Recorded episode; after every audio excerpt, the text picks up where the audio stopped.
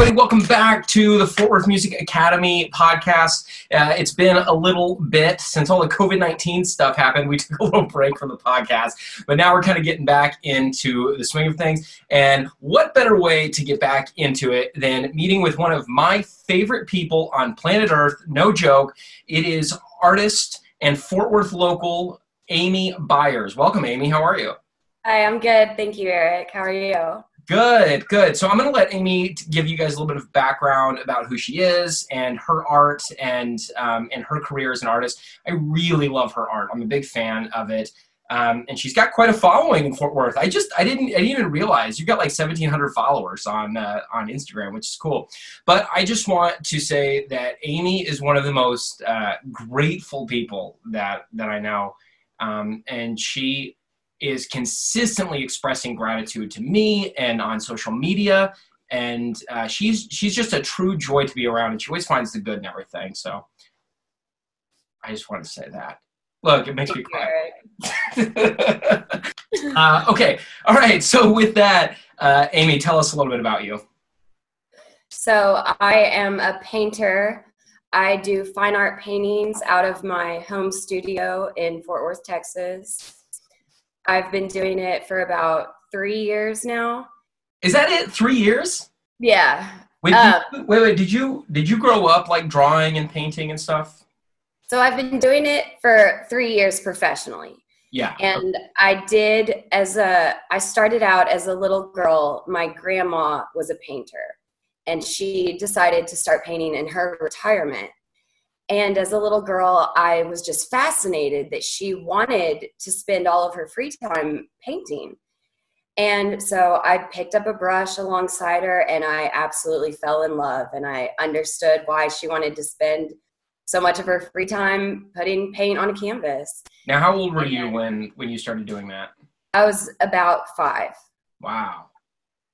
And I pursued art through high school until I discovered drugs and alcohol. And that took a the wheel of my life and played the main role for the about the next 13 years. And I did get accepted into the TCU art program. No kidding. But yes, and I entered into that program fully addicted to cocaine and alcohol. And so I did not prioritize art at that part of my life. Now, real, real quick, I just uh, feel free to share as much or as little as you want. What was that like, for lack of a better word, balancing those things, the the the drugs and the alcohol, with trying to what what did that look like? Well, there are several types of addicts and alcoholics, and for a long time, I was a functioning one. And I thought that drinking and doing drugs made you creative or opened up a creative side of you. And that was just a false idea that I had that I guess was presented by the media. And it stifled my creativity and held me back. And it was a constant struggle of being too hungover or just too strung out to create art. And yeah. eventually it, it took over my life and i lost all desire and drive and ability to do art at all. And then that and so then at, at some point the art completely stopped. Correct. Wow. And how long did that period last? I would say about four years. Four years. I was in yeah, I was in complete darkness and my life was completely ruled by drugs and alcohol. Wow. And so then at, now were were you married because you have a really awesome husband. He's he's great. And were were you how long have you guys been together? We have been together only for about 3 years. Little. So you guys got together kind of right in the middle of your darkest period yes, he is a huge reason why I am able to say I'm three and a half years sober today. Ah, oh, that's awesome. And and he he gave up all of that stuff too right. when you did. When I met him, he had no idea about my past or who I was. And he is a, a we call him normies like you. Um, is that is that like kind of a better way of saying basic? no, but um, but I hid my addiction from him until I had my last and worst overdose, and he found me and saved my life. And I promised him I would never drink or use again as long as we were together, and that was three and a half years ago. Wow. Now that's that's incredible because I know a lot of times with uh, addiction, it's you know you get those false promises and things, and people will say that, and then it becomes like, yeah, yeah, okay, we'll see. Um, but you you really have kept your word on that. Yeah. Wow, that's that's amazing. And so when so it was it was when he found you that was that was the the turning point when he saw you at your worst yeah i mean i was i was gonna die and if he hadn't found me when he did and he basically forced me against like all will into an ambulance and they restarted my heart. Whoa. So you you technically died. Yeah. Wow. And so was it do you think it was was it the the brush with death or was it the fact that he saw you like that? What do you think it was that made you say okay now i'm done i think it was being it was that i had completely given up on everything in myself and life so much. And then i had that like, almost resurrection and i i felt changed yeah. i it, it, it's almost undescribable. But I went through a point of this is knowing in my mind this is the end, this is it, and there's nobody that believes in me, and there's nothing else I can do. To opening my eyes in this hospital room, and he was there, and he came back and had every opportunity to leave, and it just gave me a a reason and 30 days turned into six months and turned into three years.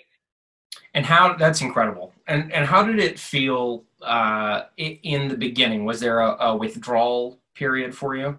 Oh yeah, it was the hardest physically and mentally thing I've ever done in my entire life. My body was shutting down because of all the drugs and alcohol. My liver um, and kidneys were failing. I had chronic pancreatitis, and um, they told, doctors told me that I didn't have a shot in the world. Whoa. They told my mom statistically I didn't have a shot, and so I was battling mentally against the odds too. And I would say I didn't feel normal, like I didn't feel like a normal human for about nine months of with going through withdrawals. Wow. So nine months, and and during that nine month period, did you did you do any art? Did you do anything, or was it all just about surviving and making it to the next day? It was really about surviving and making it to the next day. But I remember begging for a blank canvas and paint, and I felt horrible.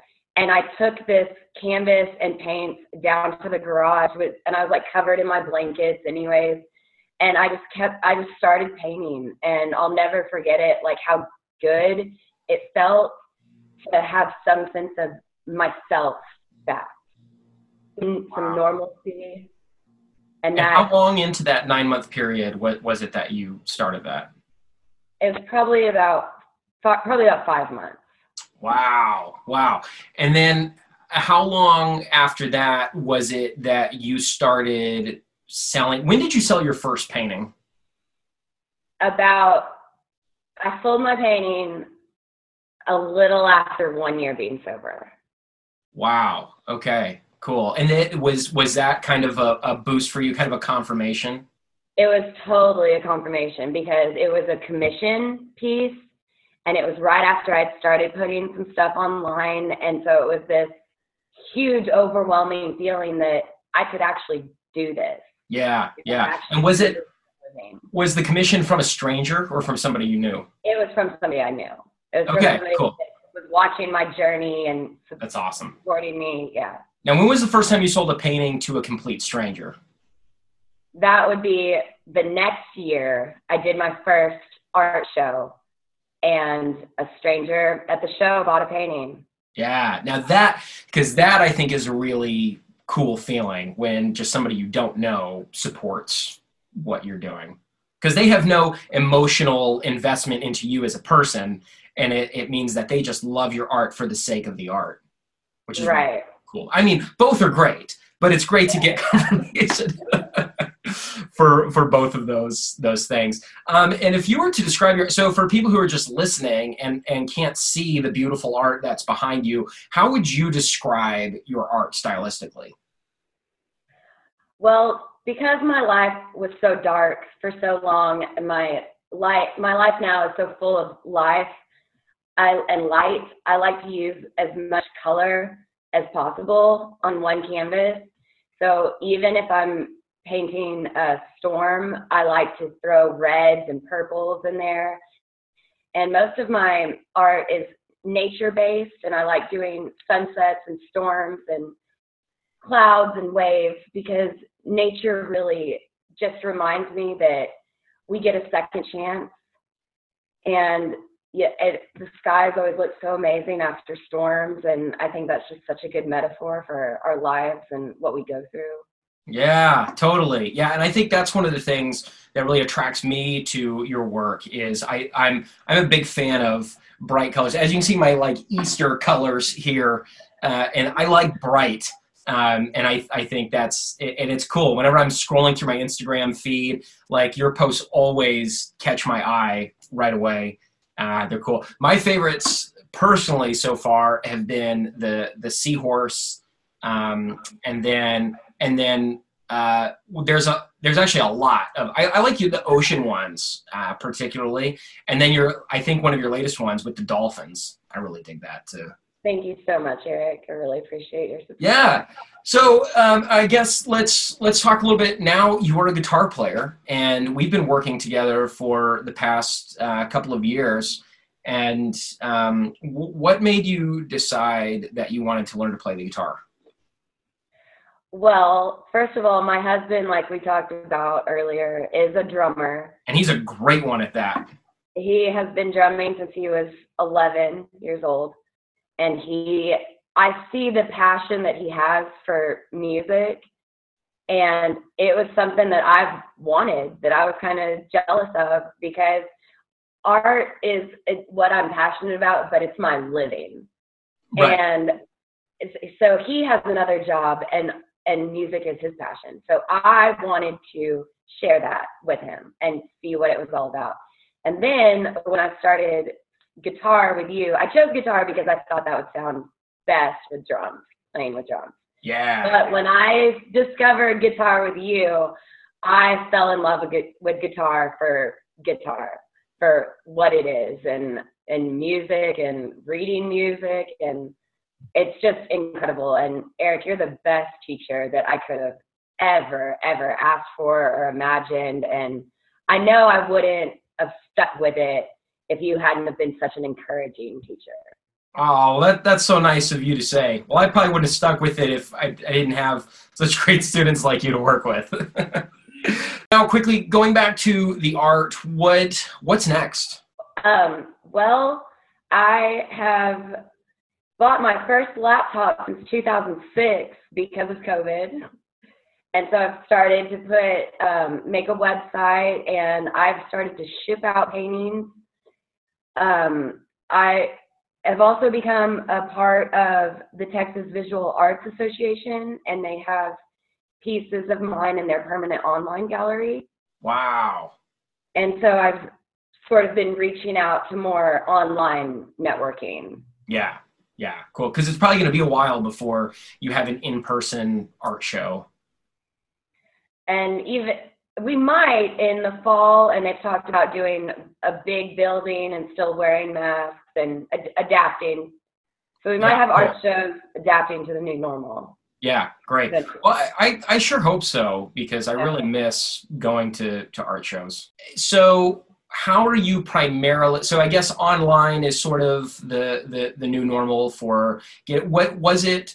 was your primary method of getting your art out to people before um, through art shows, or was it word of mouth, or was it online? It was definitely art shows because it's such a great networking opportunity. I sold a show. I sold a painting at almost every single art show I, I did. But if I didn't, I definitely met other artists and other gallery owners and people that were in the art world. And I'm definitely missing out on that right now, for sure. Yeah. And so now, since the the whole shutdown and everything, you've you've had to adapt and totally find a different way to to get out. And so it looks like doing that online is is kind of the the way to go right now. And you you had a, a personal art show that you were going to do that that had to get canceled. Yeah, it was going to be really cool. I um, was going to host an art show out of my home and home studio, and we were going to open it all up and have art everywhere in the backyard, and we were going to have two bands play and um, have a food truck, and it was hopefully maybe it can still happen, maybe next summer. But yeah, I was really counting on that to uh, have a really good time and really network and sell a lot there. But yeah, yeah, it's kind of like for for all artists, um, everything is just kind of everything just stopped. Everything's just on pause yeah. until. Further notice. But I'm glad to find that that you're you're using the the digital market landscape to uh, to continue to to network. So that's great. Well, awesome. Well, Amy, thanks so much for being here today. Um, where can people find you? Where can they find your art? My art is on my Instagram at amybh.art. Amy B is in boy, H is in Harold. Uh, well, Harwood. Amy B H. Wait, say it one more time. Amy B H dot art. Amy B H dot art. Okay, and that's on Instagram. Uh, where where else? Is there an email, website? My uh, website will be connected to my Instagram. Okay, great. So if you guys aren't on Instagram, here's your reason to get on Instagram. Although I feel like it's a lot of people are on Instagram now, and then uh, you guys can get in touch with Amy that way. Amy, thanks so much for being here, and uh, yeah, have a great rest of your day. Thank you. I appreciate it.